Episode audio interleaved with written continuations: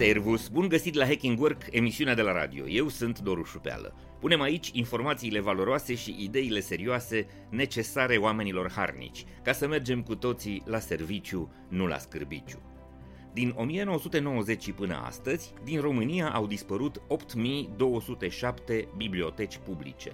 În prezent, pe teritoriul întregii țări au mai rămas doar 8458 de biblioteci, fie ele naționale, universitare, specializate, școlare, publice sau private. Cam jumătate din spațiile dedicate cărții, lecturii și învățării s-au transformat în celebrele centre de orientare turistică din mijlocul unor sate în care nu există picior de turist, sau au devenit sală de jocuri cu păcănele, magazin cu de toate, birt comunal sau încăpere de depozitat actele într-o școală. Și nu doar bibliotecile au dispărut de pe plaiurile mioritice. În multe locuințe, rafturile cu cărți au fost înlocuite de ecrane gigantice cu LED sau plasmă, pe care nu rulează teleenciclopedia ori documentarele de pe Discovery sau National Geographic, ci urlă manelele, te bolunzesc telenovelele, se dau în spectacol vedetele de carton care se scaldă în mocit la emisiunilor tabloide, ori grohăie politicienii analfabeți și propagandiștii corupți. Orice resursă, instrument și metodă de învățare și de dezvoltare a intelectului pierde meciul preferințelor în viața a milioane de români în favoarea divertismentului facil și gregar, care spală creiere și produce dezinformare, manipulare, ură, agresivitate, false modele și prostie cronică.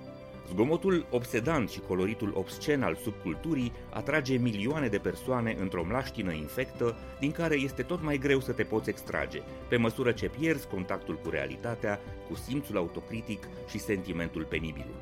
Iată câteva date statistice validate de numeroase studii sociologice. 35% dintre români nu au citit niciodată o carte. Românii citesc mai puțin de 5 minute pe zi ca medie generală. 93,5% dintre români nu cumpără nici măcar o carte pe an. 68,5% nu au citit o carte în ultimul an și doar 6,2% dintre români citesc în mod constant. Lectura pare a fi un dușman de care cei mai mulți dintre concetățeni se feresc mai ceva decât de gripă, viol sau armata sovietică. Tot știința ne spune că este nevoie de doar 6 minute de lectură pe zi pentru a vedea schimbări pozitive, semnificative în capacitățile de reacție ale creierului sau pentru a reduce stresul cu 68%. Persoanele care citesc au un volum mai ridicat de substanță cenușie în mai multe arii din lobul temporal și parietal și reușesc să atingă un nivel superior de educație, ceea ce le oferă acces la profesii și venituri mai bune. Milioane de români se plâng că sunt săraci și că au venituri sub limitele decenței, că sunt nevoiți să presteze munci necalificate și că nu primesc niciun fel de sprijin pentru a-și schimba starea socială. Parțial, au mare dreptate, fiindcă statul român a uitat de multă vreme că trebuie să funcționeze în beneficiul tuturor cetățenilor săi. Dar, în același timp, cei care se plâng de lipsa șanselor folosesc telefonul mobil pentru a consuma gunoi numit divertisment online – în loc de a căuta conținut gratuit din care pot învăța lucruri folositoare ce i-ar face mai valoroși profesional și personal. Iar în loc de o vizită la bibliotecă și de participarea la un curs de recalificare, preferă să își petreacă după amiezile la cârciuma din sat, lovind ritmic butoanele unei mașini, pe ecranul căreia se învârt prune, mere și iluzii sclipitoare. Mi-am adus aminte de bancul acela cu cetățeanul care se ruga lui Dumnezeu zi de zi, foarte fierbinte, să îl ajute să câștige la loterie.